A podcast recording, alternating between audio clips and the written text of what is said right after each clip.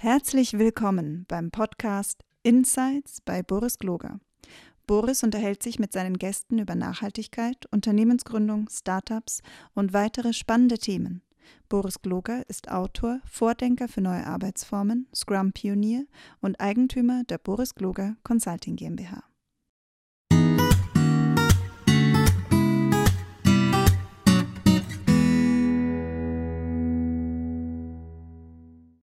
Herzlich willkommen zu meiner kleinen Podcast-Reihe. Hier ist ja wieder Boris Gloger und ich habe mir diesmal die Nina und die Lucy äh, mit eingeladen. Ihr wisst ja, ich suche mir immer ganz besonders äh, äh, interessante Leute raus und die zwei sind besonders nicht nur deswegen, weil sie bei Boris Gloger arbeiten, sondern auch, weil die noch einen Verein gegründet haben, äh, den AIDA oder IDEA, IDEA, ich kann es immer noch nicht aussprechen, den IDEA-Verein. Und aber erzählt doch selber mal, Nina, und Lucy. Schön, dass ihr, dass ihr da seid. Ja, Wer fängt an? Nina, stell dich mal vor. Danke für die Einladung. Ja, ich stelle mich kurz vor. Hallo zusammen, ich bin Nina, Nina Lahn. Und wie Boris schon gesagt hat, ähm, arbeite ich als ähm, ja, Strategic Relationship Managerin bei Boris Kloger. Das mache ich ja auch erst seit diesem Jahr. Und äh, ja, was sind so meine Aufgaben? Ich verbinde Menschen, ähm, vor allen Dingen aus der Finance Industry, die sich mit dem Thema Transformation und Agilität auseinandersetzen. Und wir bauen aktiv ein Netzwerk in Frankfurt auf. Ja, das ist das, was ich so, sagen wir mal, während des Tages mache. Das ist der ähm, von morgens bis abends Job und dann gibt es noch den Job von abends bis nachts. Der ist dann Idea. dann geht es nämlich weiter. Denn, ne, Boris, wir haben letztens mal gesprochen, äh, Tätigkeiten, die Spaß machen. Also Arbeit kann Spaß machen, hat man immer ein bisschen Energie dafür übrig. Und in diesem Kontext bin ich für das Event an sich verantwortlich. Also wir haben ähm, eben Idea gegründet, wir haben ein Pitch-Event gegründet oder jetzt dieses Jahr zum ersten Mal gestartet und ich war da für die Operations zuständig. Also alles, was am Tag des Events passiert ist, ähm, sei es Flow von Menschen, die, ähm, die Artists zusammenzukriegen, ähm, das Programm aufzustellen, den Aufbau, den Abbau. Das lag alles bei mir und meinem Team. Und äh, ja, ich bin aber nicht die Initiatorin, das ist jemand anders, und zwar Lucy. Die hat mich nämlich nicht 2020 mit ins Boot geholt. Und äh, ja, Lucy, kannst ja selber erzählen, wer du bist und äh, wie wir das ganze Ding dann eigentlich gestartet haben. Ja, ja, danke Nina.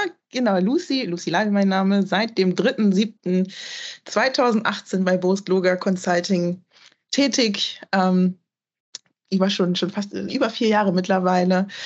Äh, ich arbeite als Management Consultant bei Boris Gloger Consulting und genau, nebenbei mache ich ganz viele ähm, ehrenamtliche Projekte schon seit zehn Jahren fast ungefähr und mittlerweile eben ein anderes Projekt, das ich initiiert habe, 2020 IDEA.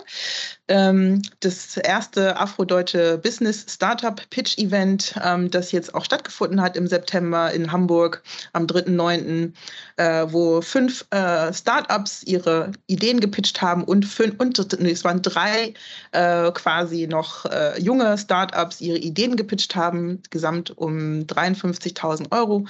Und genau, das haben wir auf die Beine gestellt mit einem ziemlich großen Team. Und da sind wir, glaube ich, ziemlich stolz drauf. Und äh, ja, das mache ich sozusagen unter anderem nebenbei. Super. Sag mal, Lucy, ähm, bei hier in diesem Podcast geht es ja immer so um, ums Gründen. Also warum gründet man? Wie kommt man da drauf?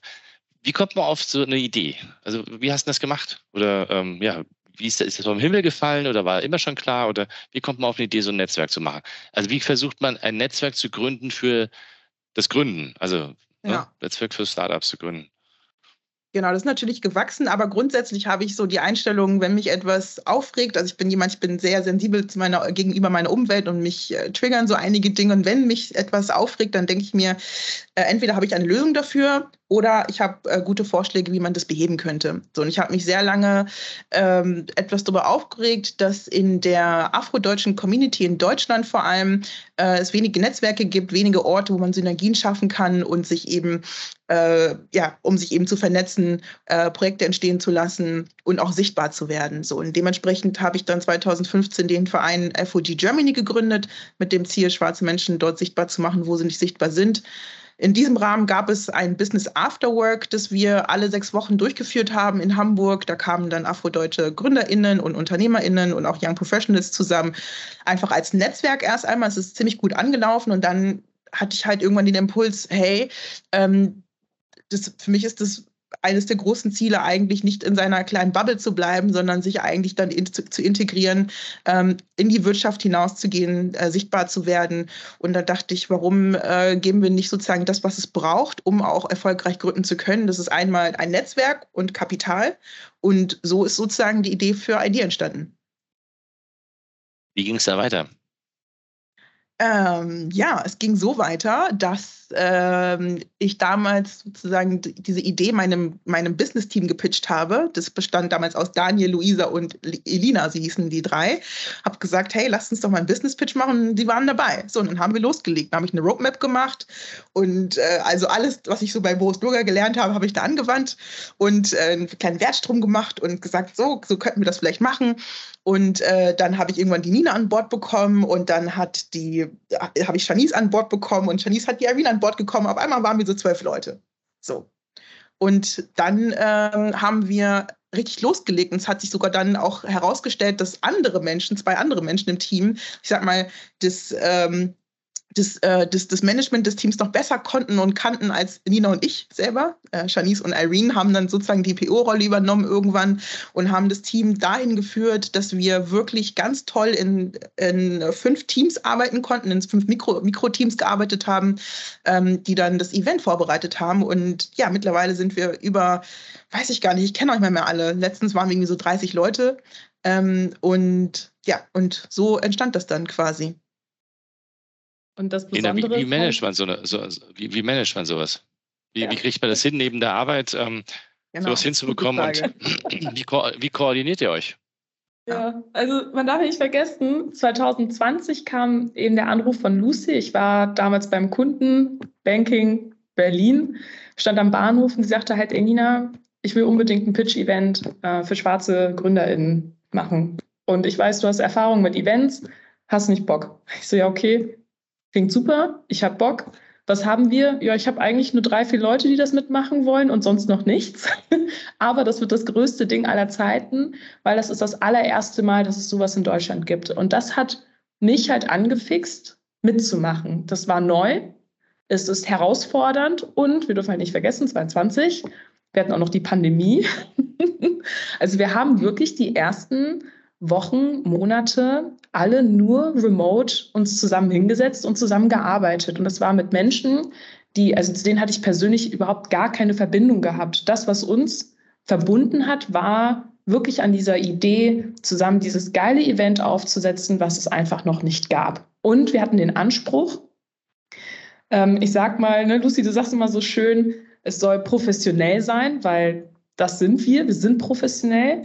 Es soll aber auch so eine gewisse, ich sag mal, eine Attitüde von Swag haben, wo auch, sagen wir mal, die deutsche Wirtschaft sich denkt, so, okay, das fehlt uns so ein bisschen, so dieses lässige, aber coole, aber trotzdem professionell, um in einer Atmosphäre zu sein, wo man wirklich wunderbare Businessmodelle vorgestellt bekommt, sich vernetzen kann und das auf eine angenehme Art und Weise.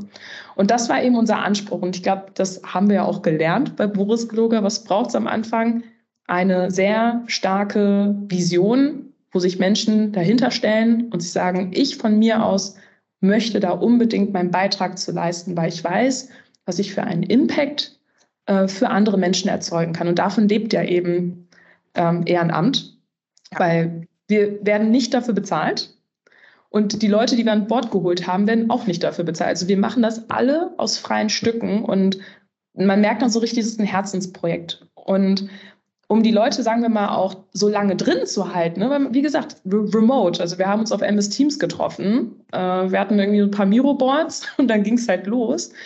Ähm, das, was uns zusammengeschweißt hat, ist einerseits die Leidenschaft für das Thema, als aber auch ja, den Raum zu schaffen, sich persönlich kennenzulernen, immer mal wieder und ähm, ja, auch in kurzen Iterationen konkrete Arbeitsergebnisse zu sehen. Und wir haben uns sehr früh Feedback eingeholt. Also wir haben wirklich alles, was wir gelernt haben zum Thema agilen genau. Arbeiten. Ja, haben wir ne? angewandt. Haben wir angewandt. Starte ja. mit einer Vision, hab eine Roadmap, setz einen Backlog auf, ähm, zeige deine Ergebnisse und hol dir sehr schnell Feedback ein von Entrepreneuren, von ähm, Managern, die dann gesagt haben, das ist irgendwie interessant. Und wir haben auch am Anfang ordentlich kritisches Feedback bekommen zu unseren. Oh ja, erzähl mal, erzähl mal ein bisschen von dem kritischen Feedback, weil es klingt ja alles, im, am Ende die klingt ja immer alles ganz toll. Ja. Das ist das Schöne an, an Startups und ihr seid ja ein Startup, ist jetzt halt ein NGO und nee. es ging irgendwie um dieses eine große Projekt. Aber was für, was für, für äh, ja, Fettnäpfchen gab es denn oder was, was ist denn alles so passiert? Genug. Ich, äh, wir sagen immer ganz gerne, wenn die Leute wüssten, was hinter den Kulissen so passiert. Also es sah nach außen immer sehr professionell aus, war es auch, auch nach innen, waren wir wirklich sehr gut aufgestellt. Das war wirklich das agilste Projekt, das ich je gemacht habe. Und seitdem bin ich eigentlich noch überzeugter von agilen Prinzipien, ähm, weil es funktioniert, wenn man es richtig macht.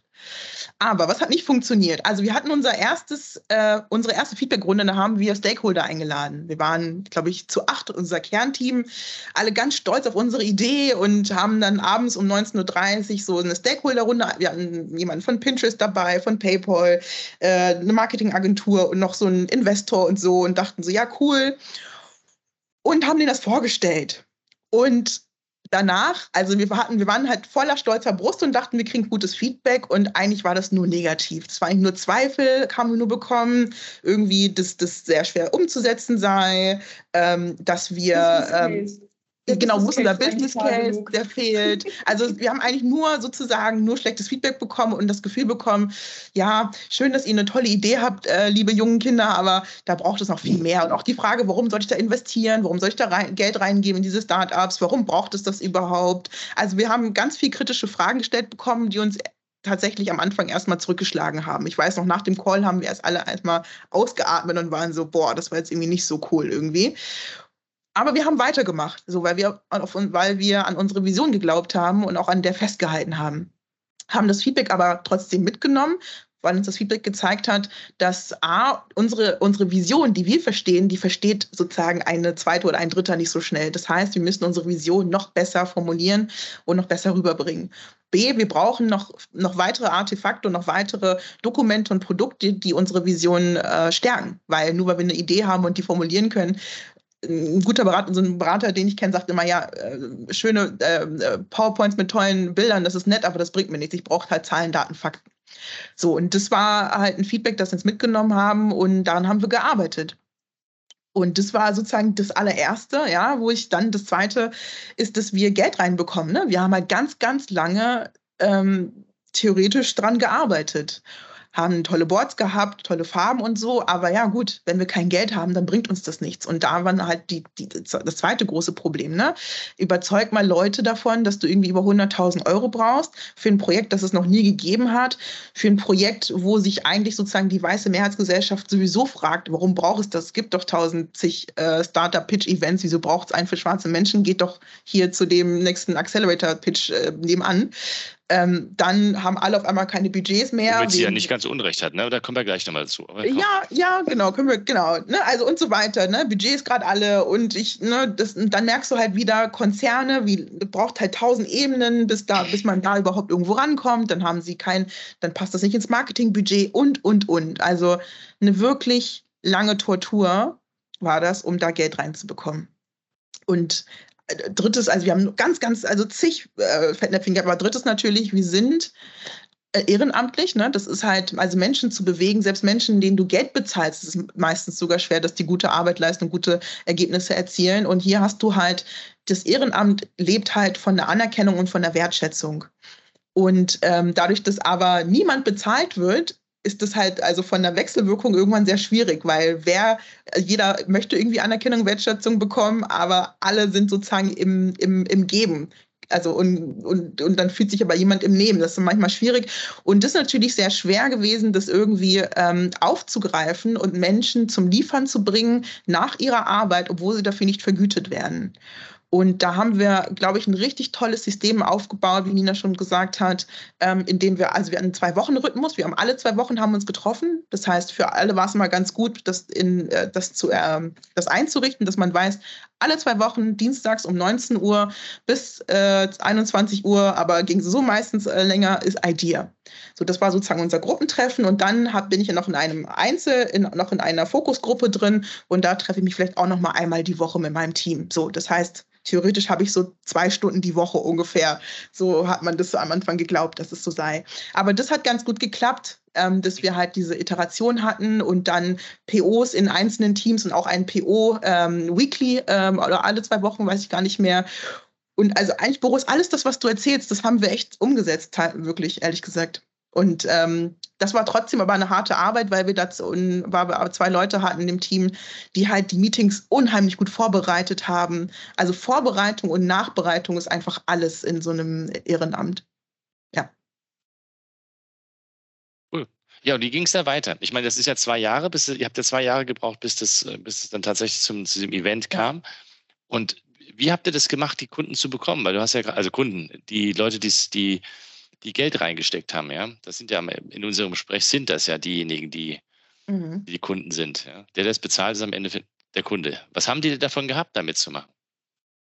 Äh, ganz viel. Also die, also A, ist es ein sozial relevantes Thema. Also das ist das eine, damit schmückt man sich erst einmal gerne. So als, das ist ganz nett, dass man sagen kann, hey, ich habe da was äh, unterstützt irgendwie, ne, seit Black Lives Matter versuchen sich sowieso einige Leute, ich sag mal, äh, äh, hier Blackwashing zu betreiben. So, das ist so, so ein Thema, das gerade interessant ist. B aber, wir sind, aber das war gar nicht so unser Fokuspunkt, sondern wir wollen halt Wirtschaft, wir wollen halt Menschen in die Wirtschaft bringen und die sichtbar machen. So, und wir wollen ein cooles Event auf die Beine bringen, was es noch nie gab. Das heißt, dieser Innovationsgedanke, dass es den noch nie gab, ähm, dass wir damit ein sozial relevantes Thema ansprechen und damit und wir eigentlich auch wirklich den Impact, den wir haben. Also ich habe immer gesagt, ne, wenn, es dieses, wenn es dieses Event nicht gibt, was passiert dann? Ja, das ist sozusagen, wie ich persönlich ähm, für mich Impact messe. Und wenn es dieses Event eben nicht gibt, dann vertun wir die Chance, meiner Meinung nach, dass mehr schwarze Menschen in Deutschland überhaupt anfangen zu gründen, dass mehr schwarze Menschen in Deutschland ähm, äh, sichtbar werden und damit auch die Narrative verändert wird gegenüber schwarzen Gründerinnen und Gründern. Ähm, weil es immer noch leider so ist, dass schwarze Menschen in bestimmte, äh, bestimmte, nur in bestimmten Jobs gesehen werden, stigmatisiert werden, stereotypisiert werden.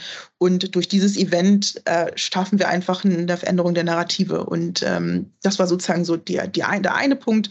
Und der zweite Punkt, ähm, glaube ich, einfach ähm, dranbleiben, ich glaube, wenn man dranbleibt und wenn man gute, gute Beziehungen knüpft und ähm, dein Gegenüber merkt, dass das, was ihr macht, Hand und Fuß habt und dass du da wirklich hinterklemmst und dass du da eine Vision für hast und du äh, die schon lange durchdacht hast. Ich glaube, das reicht manchmal schon, weil mein Gegenüber muss nicht sozusagen meine, meine Geschichte verstehen, sondern muss, glaube ich, auch irgendwie nur verstehen, dass das Ganze systematisch und strategisch gut durchdacht ist. Und ich glaube, das haben die Kunden sozusagen auch dann gespürt. Aber wie also bist du an die rangekommen? Das frage ich mich. Weil das ist ja, Nina, vielleicht kannst du die Frage von der anderen Seite beantworten, weil die, weil was ja jeder Entrepreneur, ich behaupte, jeder Entrepreneur muss ein guter Verkäufer sein. Absolut. Weil ja. wenn du es nicht schaffst, als Entrepreneur entweder deine Idee oder dein Produkt zu verkaufen, stirbt deine Produkt und deine Idee. Und ich, ich habe noch nie erlebt, ich kenne keinen Entrepreneur, also ich habe wirklich mit vielen jetzt auch gesprochen, wenn du denen zuhörst, die können, die können aus sich heraus verkaufen. Ja, wie habt ihr das angestellt? Ich meine, Lucy, Lucy ne, du hattest ja dein Sponsoring-Team. Also wir haben extra ein Team dafür abgestellt, das nichts anderes tut, ja. außer Geld reinzuholen. Und ähm, es ging einerseits über private Kontakte, aber also wir hatten mehrere Streams, ne, mehrere Revenue-Streams. Es gab einmal unser Sponsoring-Team. Dieses Team hatte einfach nur die Aufgabe, Kunden anzurufen, die Vision zu pitchen und zu sagen, hey, unterschreib hier. wir haben zwar noch kein Konto, aber wir werden auf jeden Fall zusammenarbeiten. Das war so ein Revenue-Stream. Wir haben aber uns darüber hinaus noch Gedanken gemacht, wie kommen wir sonst noch an Geld rein? Haben zum Beispiel ähm, eine Crowdfunding-Kampagne gestartet. Also auch wirklich schon, gibt es noch weitere Möglichkeiten, an Geld ranzukommen und halt unterschiedliche Kunden zu erreichen? Also Menschen, die sagen, ich bin kein Unternehmen, aber ich habe trotzdem, sei es 20 Euro, 500 Euro oder 1000 Euro da, die ich ganz gerne in diese Kampagne investieren möchte, weil ich auch meinen Beitrag zu leisten möchte, ähm, bei dieser Bewegung einfach mitzumachen. Und das ist irgendwie ganz spannend, weil man somit auf einer sehr breiten Ebene viele unterschiedliche Menschen für sich gewinnen kann. Jetzt aber bei den großen Unternehmen, ich meine, ne, unsere Sponsoren, Boris Kluger, ich meine, Boris, du kannst ja gleich mal selber erzählen, warum du an uns geglaubt hast. Äh, wir hatten, Teil dieses Podcasts. wir drehen einfach den Spieß um. Wir können nicht äh, am okay, Aber, so. aber nee, vielleicht noch eine kurze Sache. Boris, vielleicht nur ganz konkret, also vielleicht nur ganz konkret auf deine Frage. Ja, also das, was ich zum Beispiel gemacht habe, ganz viel. Ich bin in die, ich habe mir die Organisation und Unternehmen angeguckt und habe mir deren entweder Diversity und Inclusion Ansatz angeguckt, geguckt, ob sie dort in diesem Thema etwas tun. Ähm, habe mir aber auch und bin auch auf ganz viele Konferenzen gegangen, die schon in diese, dieser Thematik arbeiten, habe geguckt, wer sind die Sponsoren. Also ich bin da strategisch herangegangen, habe geguckt, wer sagt denn überhaupt irgendwas zu diesem Thema? Diversity and Inclusion, wenn du was dazu zu dem Thema sagst, ne, put your money where your mouth is. So, und dann habe ich diese Person oder diese äh, Unternehmen angeschrieben. Was ich gemacht habe, ist, ich habe sie angeschrieben und immer nach den Menschen gefragt, die entscheiden dürfen und können. Also dort eigentlich, wo das, wo das Geld liegt, weil es, sonst dauert das alles zu lange und dann ist es halt äh, stille Post, die nach oben läuft. Das heißt, mein Ziel war es, immer mit Menschen in Kontakt zu treten, die tatsächlich auch Budgetverantwortung haben und das auch ausgeben dürfen. So, und das habe ich halt so, wie habe ich das gemacht? Ich habe halt immer gefragt, also ich, wir haben auch ein, ein Verkaufstraining gemacht übrigens, also wir haben uns auch fortgebildet. Ähm, ich habe das so gemacht, indem ich sozusagen dann immer gefragt habe, hey, wer ist denn bei euch äh, für äh, DNI verantwortlich? Äh, mit der Person würde ich gerne einmal sprechen. Ähm, dann, dann und dann habe ich Zeit. Ansonsten rufe ich, ruf ich nächste Woche nochmal an. So, wie auch immer. Also ich bin da auf jeden Fall mit sehr viel Hartnäckigkeit daran gekommen. Dann gab es immer ein erstes Gespräch. Da habe ich die Idee vorgestellt und habe dann gefragt, wie können wir zusammenarbeiten? So, ich habe auch gar, ich habe gar, ich habe nie gefragt, so habt ihr daran Interesse, sondern wie können wir zusammenarbeiten? Und dann ist natürlich mein Gegenüber etwas, ähm, naja, in dem Moment lenke ich natürlich sein oder ihr Denken und dann kommt eine andere Antwort. Ja, wir müssen mal gucken und ich komme noch mal nächste Woche auf dich zu und so weiter. Das war sozusagen die erste Strategie, über die Diversity and Inclusion. Die, der zweite Strang natürlich über private Kontakte zu gehen so, und der dritte Kontakt, äh, der dritte Strang war wirklich von Kontakten zu Kontakten, dass ich meistens gefragt habe bei den Leuten, die interessant waren, kennst du jemand oder jemand oder eine Person, ähm, für die das interessant sein könnte, vielleicht? Und so kamen wir an Otto heran, also durch einen guten Kontakt. Der hat dann, weil der, der hat dann Otto angeschrieben über Otto. Wir kamen dann auch an die GLS-Bank und dann kamen wir an Herrn, an, an Baum e.V., ähm, ähm, das habe ich seinen Namen wieder, Professor Dr. Gege. Der war irgendwie ein Fan davon, der hat mir tausend Kontakte irgendwie dann ähm, gegeben. Das hat aber leider hat das zu nichts geführt. Also und so weiter. Also es ging dann einfach, das war sozusagen der dritte Strang, ne? von Kontakten zu Kontakten, das andere die Kaltakquise und das eine eben unser Netzwerk ziemlich cool. Ähm, wie, also jetzt habt ihr die Kunden gehabt, also die, die, die, die bezahlt haben. Äh, wie habt ihr denn eure, eure ähm, Pitches gefunden? Also die, die gepitcht haben.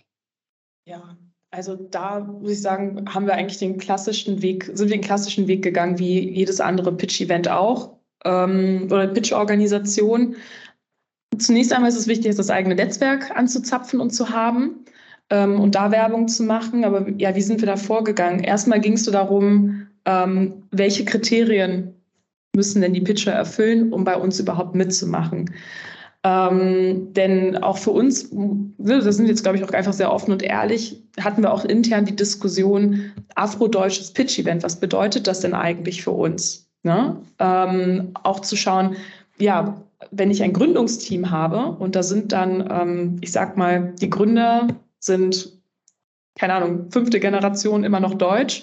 Und da ist dann vielleicht jemand in der Marketingabteilung, der dann sagen kann, ich bin Afrodeutsch. Darf dieses Team mitmachen, ja oder nein? Ne? Also solche Diskussionen muss er erstmal auch intern in der eigenen Organisation führen und auch aushalten. Und das ist ganz spannend, weil da auch jeder doch nochmal mit einem anderen Blick drauf schaut. Und deswegen war es erstmal der erste Schritt für uns, zu, zu klären, was braucht es eigentlich, damit wir sagen können, das ist ein afrodeutscher Business Pitch und das auch dazu führt, dass wir wirklich ja, schwarze Menschen dort sichtbar machen, wo sie es halt nicht sind. Das muss halt immer zu der Vision passen. Und ähm, nachdem wir dann für uns festgestellt haben, okay, das ist das, was du halt eben brauchst, um bei uns mitmachen zu können, sind wir dann raus in die Öffentlichkeit gegangen. Und zwar volle Kanone online. das Netzwerk, andere Netzwerke, die wir auch kennen, auch andere Vereine, die ähm, in Deutschland aktiv sind. Und ich kann mich auch noch daran erinnern, wie wir mit Flyern durch Hamburg gelaufen sind und Menschen aktiv das Ding in die Hand gedrückt haben, gesagt haben, kennst du jemanden, kennst du einen afrodeutschen Gründer, kennst du ein Black-owned Business?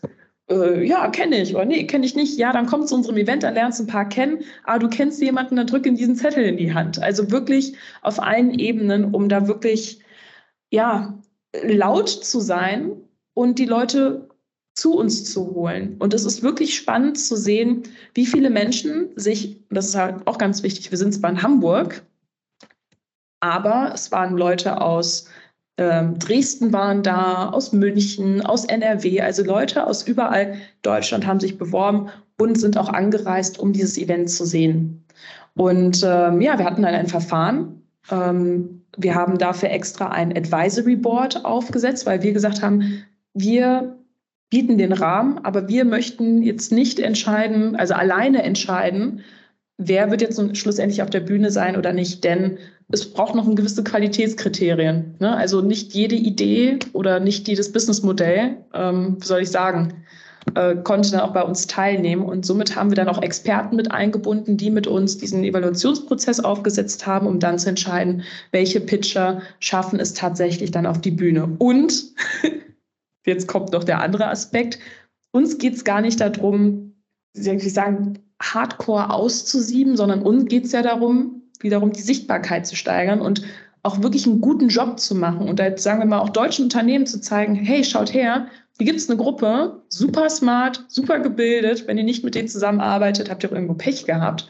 Darum haben wir gesagt, äh, wir trainieren euch. Es gibt, ein, äh, es gibt eine Woche, also es gab ein Wochenende, wo die Leute angereist sind. Wir haben mit ihnen Pitch-Training durchgeführt. Wir haben die ähm, PowerPoint-Präsentation aufpoliert.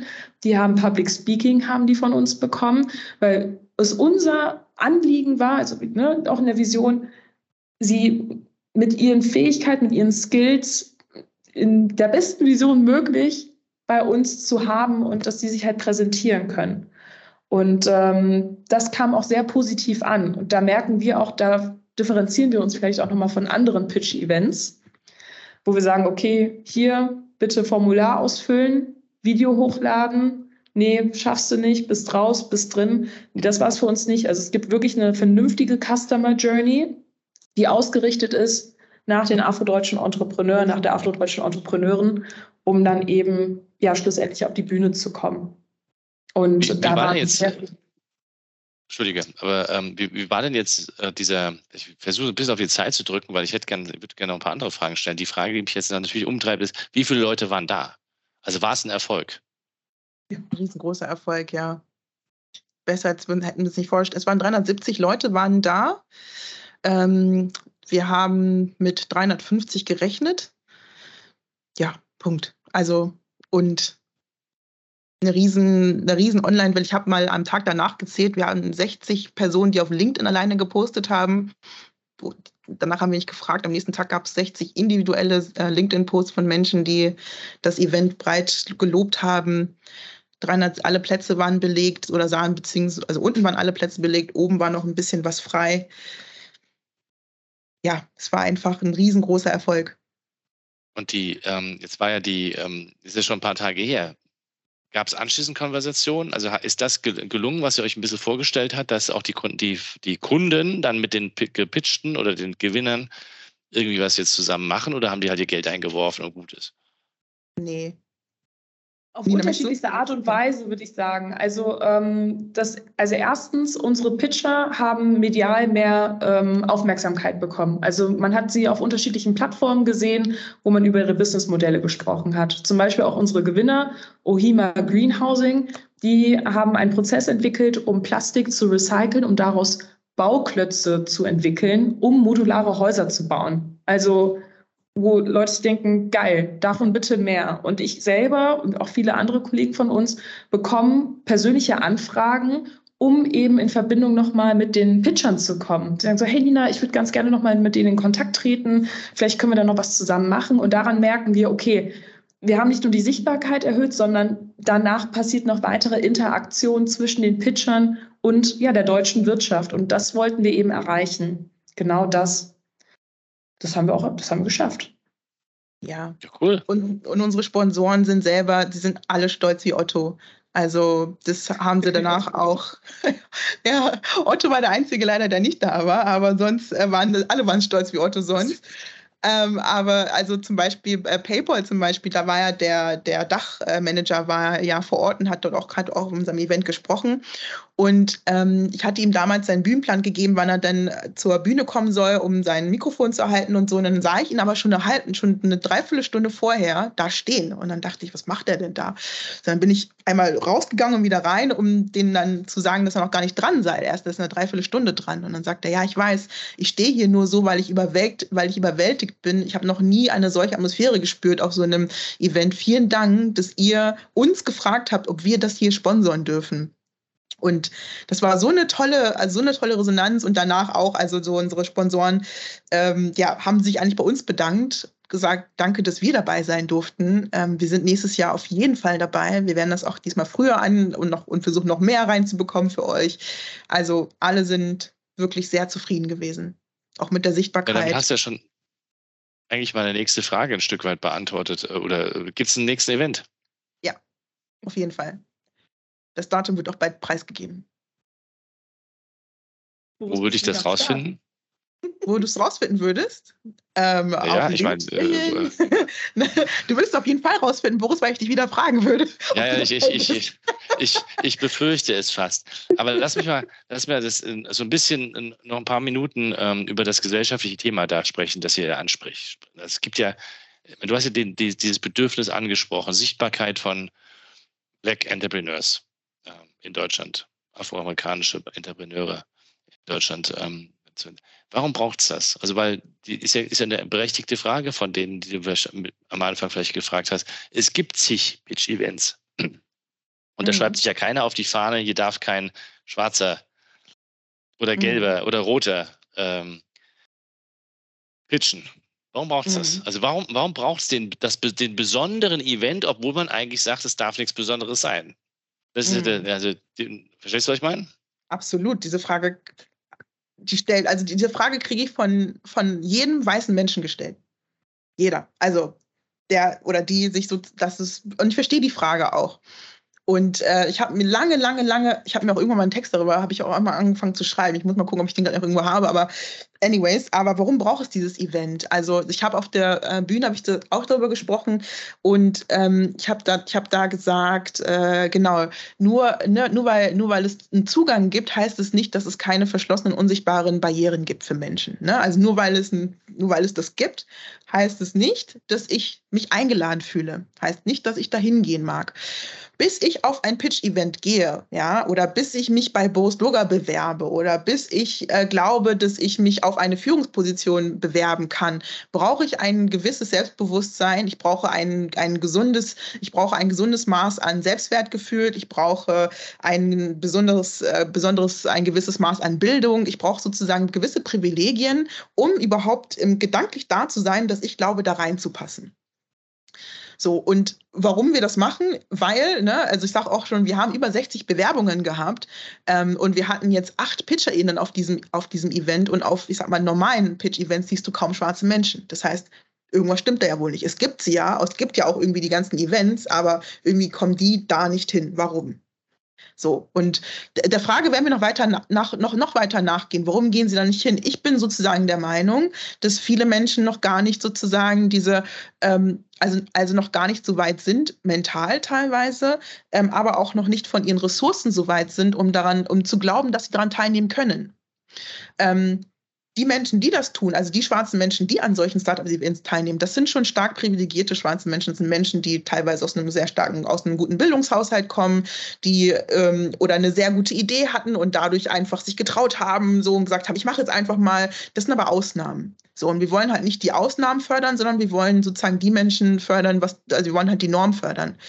Und, ähm, das, und der zweite Punkt ist, dass Menschen meistens dort gründen, wo sie, ihre, wo sie in, innerhalb ihrer eigenen Lebensrealitäten äh, Defizite vorfinden. Ne? Da, da, das ist sozusagen meistens der erste Gründungsgrund. Ähm, äh, so, und schwarze Menschen finden halt sehr, sehr viel Defizite immer noch in, in dem Diskriminierungsbereich. Das ist halt der, der Bereich, der sie selber betrifft. Das heißt, äh, Stand jetzt gründen noch sehr, sehr viele Menschen innerhalb dieses, dieses Themas.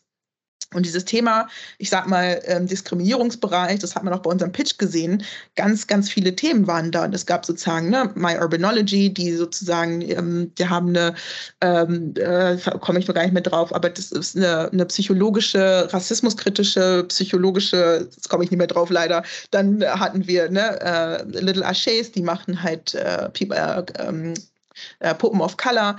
Dann haben wir ähm, äh, Marvin gehabt, der ähm, ähm, äh, Häuser in Ghana baut. Ne? Also es sind alles sozusagen Ideen und äh, die halt aus ihren Lebensrealitäten entstanden sind. So und ich glaube, dass viele auch noch nicht so. Ja, aber, ist, Entschuldigung, aber, ist doch, aber das ist doch immer so.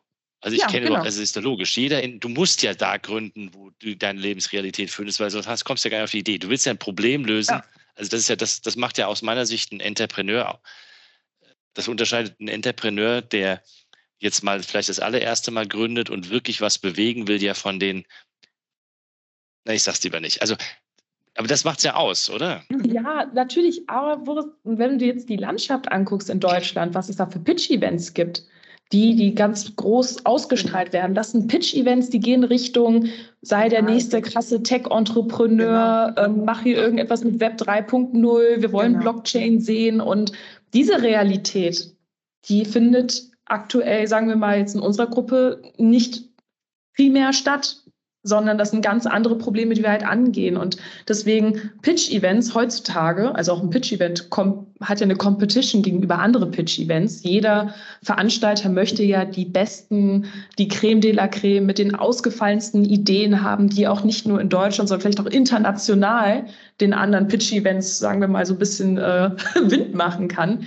Ja klar, ähm, jeder will Plug and Play schlagen, ist logisch. Ne? ne genau, jeder möchte seine Unicorns über die Pitch-Events dann irgendwie haben. Und auf dieser Ebene, also ich sag mal, in diesem Markt oder diese Position besetzen wir gar nicht. Wir haben, wir besetzen eine andere Position und da ist es uns halt wichtig, vor allen Dingen auch in der Kommunikation. Ja, lass uns, lass, lass uns darüber nochmal ja. sprechen, weil, weil ist diese, und, und äh, wie gesagt, ich, also dieses Diversitätsthema, Lucy, das ist dir schon immer, also seit ich dich kenne, ist dir das ja wahnsinnig wichtig. Mhm. Aber versuch nochmal rauszuarbeiten äh, für, für uns und unsere Zuhörer, warum das so wichtig ist. Weil du hast gerade was Spannendes gesagt.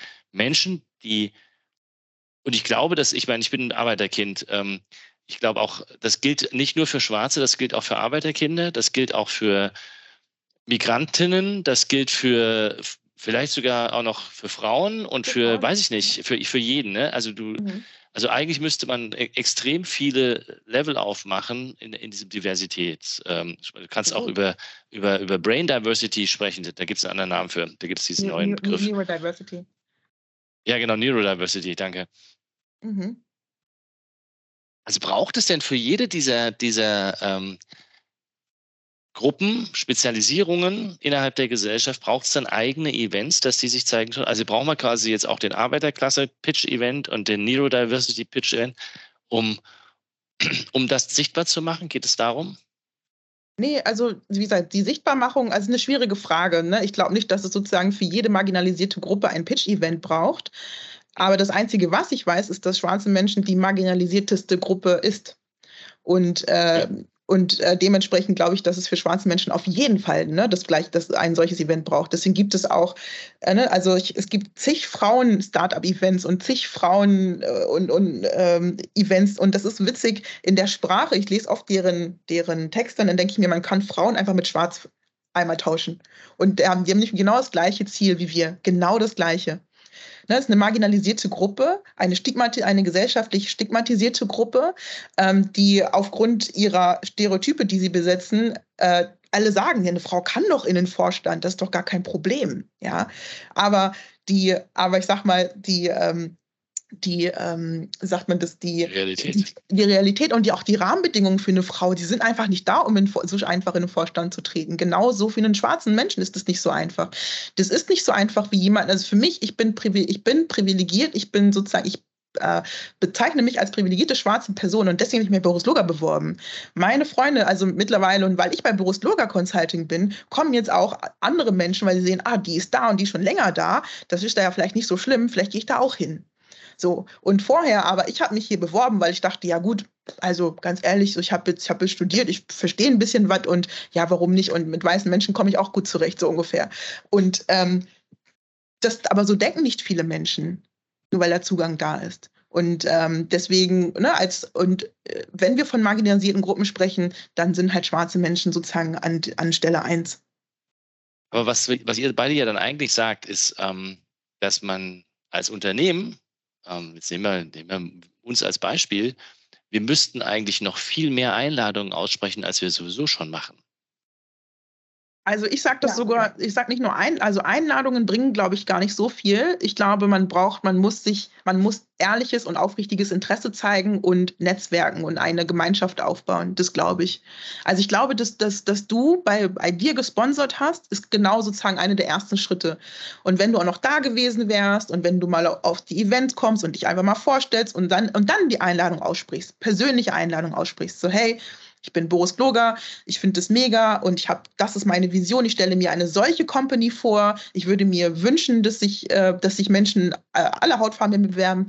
Das ist sozusagen aufrichtiges Interesse und Einladung aussprechen. Ich glaube dann ja. Ina, wie siehst du das? Ich sehe es. Ähm, also, weil das also wäre dann quasi der Ratschlag auch an andere Unternehmen, ne? Also, ne, nehme ich, kaufe ich sofort, was du gerade gesagt hast? Aber was, was, ja. wie kann man es generalisieren für, die, für, für andere, die jetzt gerade zuhören und vielleicht ein kleines Geschäft haben? Und ich, ich denke zum Beispiel, ich habe letztens mit dem Robert äh, Frasch gesprochen über das Problem, dass die Handwerker keine Handwerkerinnen mehr bekommen, nicht? Mhm. Also keine, keine Lehrlinge. Und ähm, kann man Lehrlinge gendern? Geht nicht. Ähm, das, das, wird, das wird die, ähm, die also wäre ja auch ein Thema, ne? Ich, ich meine, wir müssen ja, nicht immer gleich pitchen. Wir könnten ja auch ganz tolle Facharbeiterkarrieren machen oder sowas. Ja, ja es geht, ähm, es ist baut darauf auf, was Lucy gerade gesagt hat, dieses ehrliche Interesse und der erste Kontakt. Es ist genauso wie wenn ich Werbung mache, ähm, kauft mein Produkt oder kommt zu mir, äh, welche Sprache verwende ich? Und ich kann ja mit meiner Sprache, die ich gewohnt bin, sehr leicht Leute erreichen, die sehr ähnlich sprechen oder die meine Sprache eins zu eins verwenden. Ne? So läuft halt auch Kommunikation. Ähm, wenn ich jetzt nicht in der, wenn ich nicht die Kommunikation von anderen Gruppen kenne oder verstehe, wird es auch immer schwierig sein, diese Menschen zu erreichen. Also, was muss ich tun? Ich sage mal sehr empirisch vorgehen. Ich gehe raus aufs Feld, get out of the building, get in touch. Ne? Also vernetz dich, verbinde dich mit Menschen, die sagst, ich habe Interesse an dich, an dir. Komm, also lass uns doch mal hinsetzen, lass doch einfach mal quatschen und schnacken, mhm. damit ich euch kennenlernen kann und verstehe, was euch wichtig ist, wie kommuniziert wird. Und dann kann ich anfangen, meine Kommunikation zu ändern und das strahlt aus. Das merken Leute. Und ein konkretes Beispiel, Lucy, du kannst dich daran erinnern, Dirk äh, von der GLS Bank, der hat gesagt, hey, wir machen diese Brownback-Session und wir mhm. möchten auch ganz gerne äh, eine diversere Belegschaft haben. Ähm, hättet ihr zwei nicht Interesse, mal vorbeizukommen und einfach mal ein bisschen zu erzählen, was es eigentlich heißt? Also wirklich ganz plakativ schwarz in Deutschland zu sein und wie wir euch erreichen können. Sondern sind wir mittags darüber, also nicht rübergefahren, virtuell rübergefahren und haben einfach mit den Kollegen gesprochen. Und es war richtig gut besucht. Sie konnten mit uns, wohl, wir sind ja auch, wir haben gesagt, stellt einfach alle eure Fragen, seid direkt, ihr kriegt von uns eine direkte Antwort, weil wir auch wortgewandt sind. und äh, ja, da haben die ihre ersten Erkenntnisse, ihre ersten Erfahrungen gesammelt. Und äh, darum geht's. Lernen, wie sprechen unterschiedliche Gruppen hier in unserer Gesellschaft, sich darüber zu nähern, Erkenntnisse zu sammeln und dann, was Lucy gesagt hat, kommt in die Zusammenarbeit. Es muss dann nicht direkt das, hier ist mein Arbeitsvertrag, sondern ähm, vielleicht macht man zusammen ein Community-Event. Genau. Oder ähm, es gibt ein, ein Lunch, äh, ne, auch eine Brown-Bag-Session, auch für die Lehrlinge. Ähm, ja. Oder man macht einen Tag der offenen Tür, gestaltet das aber vielleicht zusammen mit einer Organisation, mit einem Verein, weil die bringen ja wiederum die Expertise, das Netzwerk und so weiter mit. Und somit kann man einen sehr leichten, also finde ich, glaube ich, einen etwas leichteren Einstieg finden und ja, mehr Leute erreichen. Absolut. Ich habe ein konkretes Beispiel noch für dich, das, was du gerade gesagt hast, Lena. Äh, na, ich unterstreiche zu 100 Prozent das, was ich immer sage, das äh, Beziehung aufbauen und zwar langfristig und nachhaltig und ehrlich. Und äh, Beziehung aufbauen zu Verbänden und zu Vereinen. Wir haben ja einen Verein noch, FOG Germany zum Beispiel, und dort haben wir ein Mentorenprogramm. Und dort kooperieren wir zum Beispiel schon seit sehr vielen Jahren mit der Barclays Bank oder auch mit Google oder mit Pinterest oder mit äh, Jung von Matt seit, äh, seit kurzem. Und was wir dort machen, weil sie Interesse haben, was wir machen, ist, wir machen dann zum Beispiel Junior Career Days mit denen. Dann bringen wir dann unsere Jugendlichen dann in ihre Organisation und dann haben sie dort einen Career Day, wo sie über die Organisation nachdenken. Was ist passiert? Dann bewirbt sich eine Person, Shanice Schwester hat sich äh, beworben, zum Beispiel bei Jung von Matt danach, Ivi, und ist dann seitdem ist sie ähm, Junior Marketing äh, ähm, weiß ich gar nicht, wie der Titel ist, durch unser Event. Ja, und das ist genau das, was, ähm, was ich sozusagen Unternehmen empfehle. Ne? Also es gibt ja Vereine, wenn du mehr muslimische Menschen hast, dann gehst du in den Verein muslimischer Menschen irgendwie so und dann versuchst du dort Beziehungen aufzubauen, Events zusammen zu machen, dich vorzustellen und so peu à peu äh, hast du ein größeres Standing in dieser Community und je mehr Leute, dann hast du mehr Sog natürlich irgendwann.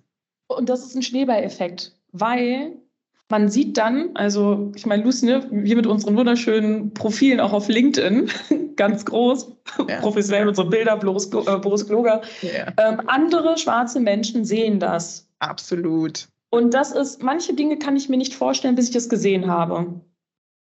So, wenn ich es aber sehe, dann weiß ich, ah, es gibt diesen Weg, den kann ich auch gehen.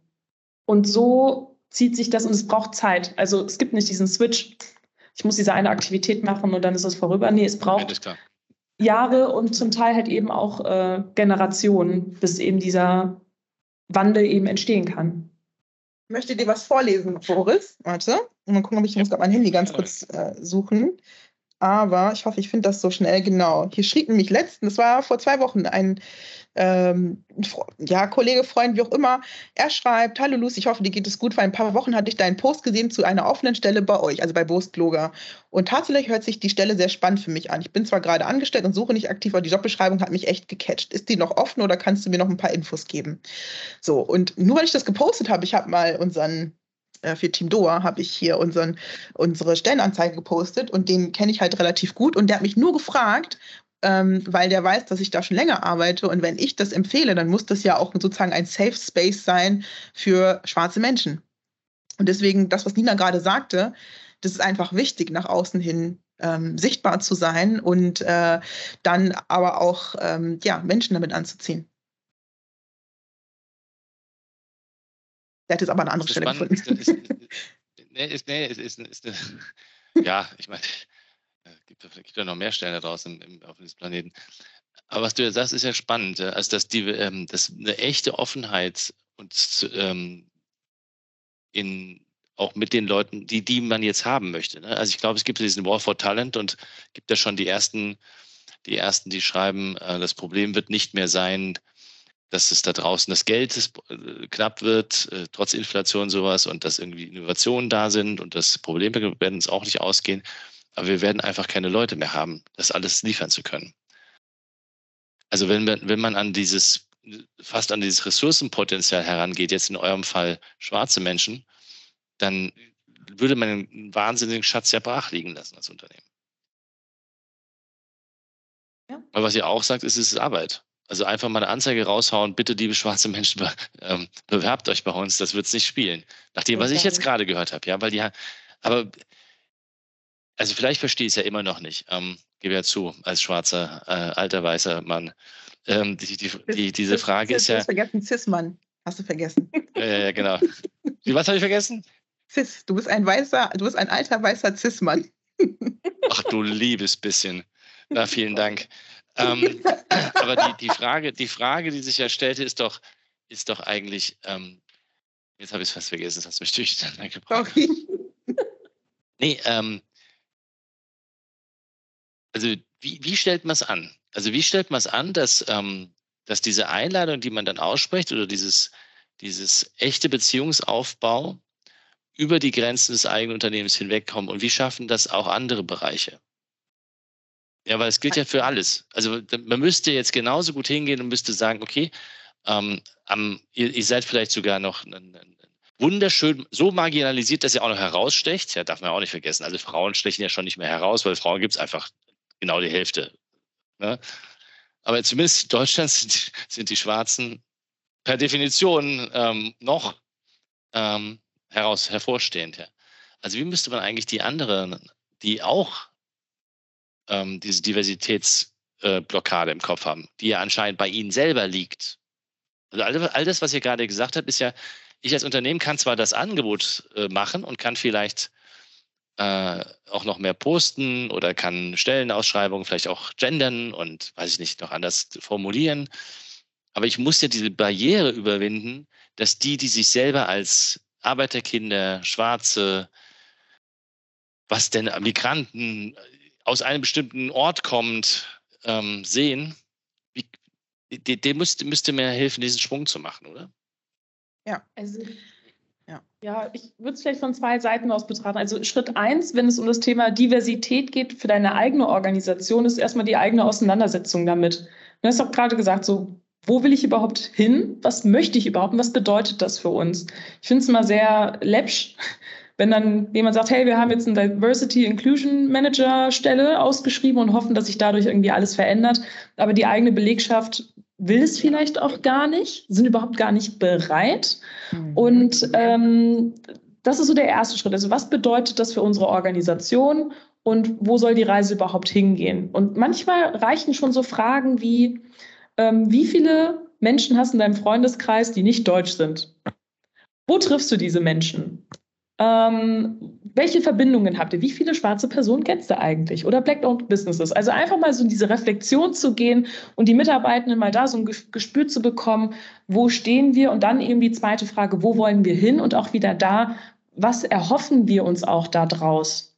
Ähm, das ist so dasselbe wie, also nicht dasselbe, aber ne, wenn eine Organisation sagt, ah, wir machen jetzt hier agil, wir machen ganz Agilität, so wofür? Ja, keine Ahnung brauchen wir, glaube ich, weil alle anderen das auch machen. Nee, geht nicht. Es braucht diese ehrliche Auseinandersetzung damit selbst. Das ist der erste Schritt. Dann, wenn man eine Idee hat, okay, wo die Reise hingehen soll, da bin ich ganz ehrlich, holt euch die Experten rein. Und es muss nicht immer der, direkt der Consultant für ähm, Diversity und Inclusion sein, aber äh, holt euch die Experten rein von den Gruppen, die ihr ganz gerne haben möchtet. Wenn es zum Beispiel ist Menschen mit, ähm, mit, äh, mit einer Behinderung, ähm, sei es äh, mit einer körperlichen ne, oder mit einer geistigen, dann gehe ich doch dahin, wo ich diese Menschen finde. Genau.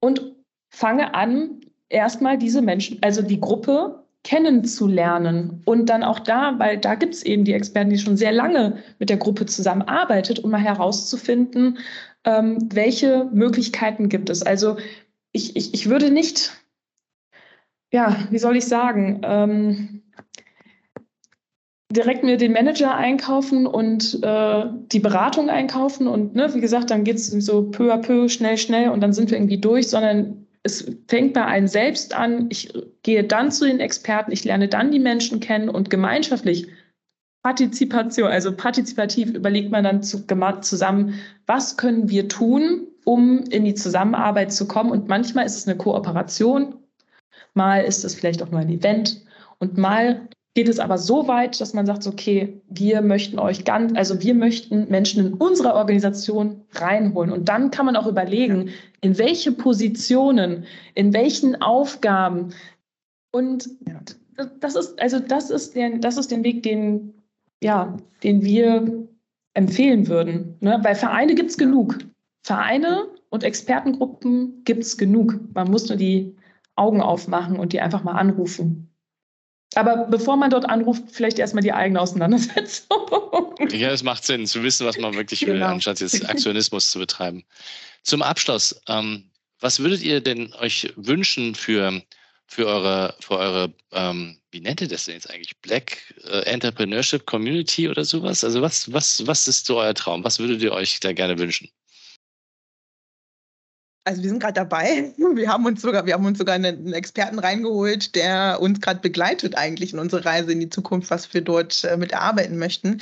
Aber unser Traum ist es tatsächlich, dass ähm, ganz, ganz viele ähm, schwarze UnternehmerInnen und Startups durch uns empowered werden und durch den Kontakt zu uns ähm, tolle Startups auf die Beine bekommen, die skalieren und die erfolgreich sind. Das ist sozusagen unser Wunsch, ist, dass man sagt, so, hey, das ist, das ist so ein, das ist ein Startup von Idea. Hey, ja, ja, du, ich habe mal bei Idea, also das dass wir, dass der Name Idea in Zusammenhang ähm, erzählt wird mit erfolgreichen schwarzen Startups. Und dazu gehört halt nicht nur ein Pitch-Event, sondern irgendwann auch ein Accelerator-Programm aufzubauen, vielleicht auch eine Beratungsstelle aufzubauen, äh, Finanzierungsmöglichkeiten zu bekommen und, und, und. Also alles, was es halt eben braucht, um solche Businesses zu empowern, sie zu stärken und sie nachhaltig in den Erfolg zu führen. Das klingt nach einem Megaprojekt, das ihr davor habt. Ja, ja. das machen wir dann nach. nach 19 Uhr geht's. In der zweiten Arbeitszeit machst du das dann bitte. Ja, nee. ja. Ja, also zum Glück haben wir, also wie gesagt, wir sind ja zum Glück nicht alleine, ne? Und äh, wir haben auch einige Leute, die zum Glück freiberuflich äh, agieren. Aber ja, das ist schon, wir treffen uns jeden Dienstag mittlerweile, ne? Das ist so. Jeden Dienstag 19 Uhr. Ja. Ich meine, das ist so alles, was du, was, was du machen brauchst, braucht Engagement, um andere Leute, keine Ahnung, schnellste Modellflugzeuge oder Ekeln am Abend, kann man das halt ja auch machen. Ist ja eigentlich egal. Ja. Tausend Dank für eure Zeit, ihr Lieben. Danke für deine Zeit und dein Interesse und auch für dein Engagement.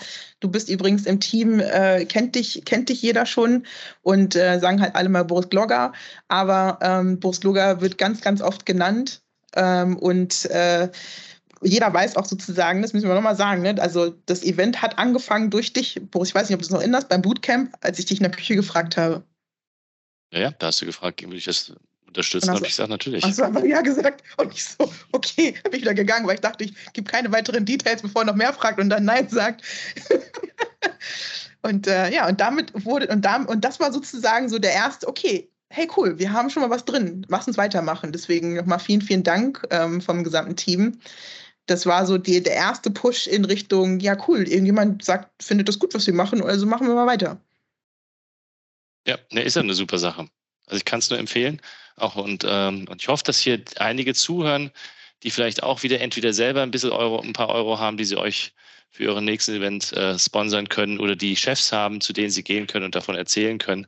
Und vielleicht laden sie euch ja sogar mal ein, wenn ihr dann innerhalb dieser Unternehmen ein bisschen was dazu erzählen könntet, ähm, wie das so geht. Gerne. Also, viel, viel Erfolg euch beiden weiterhin. Danke dir, Boris. Deinem Team. Bis dann. Bis bald. Diese und weitere Podcast-Folgen findest du auf Spotify, Apple Podcasts, YouTube und natürlich auf der Website www.insights bei borisgloger.com. Boris Gloger Consulting ist deine agile Strategieberatung. Besuch uns auf der Website www.borisgloger.com.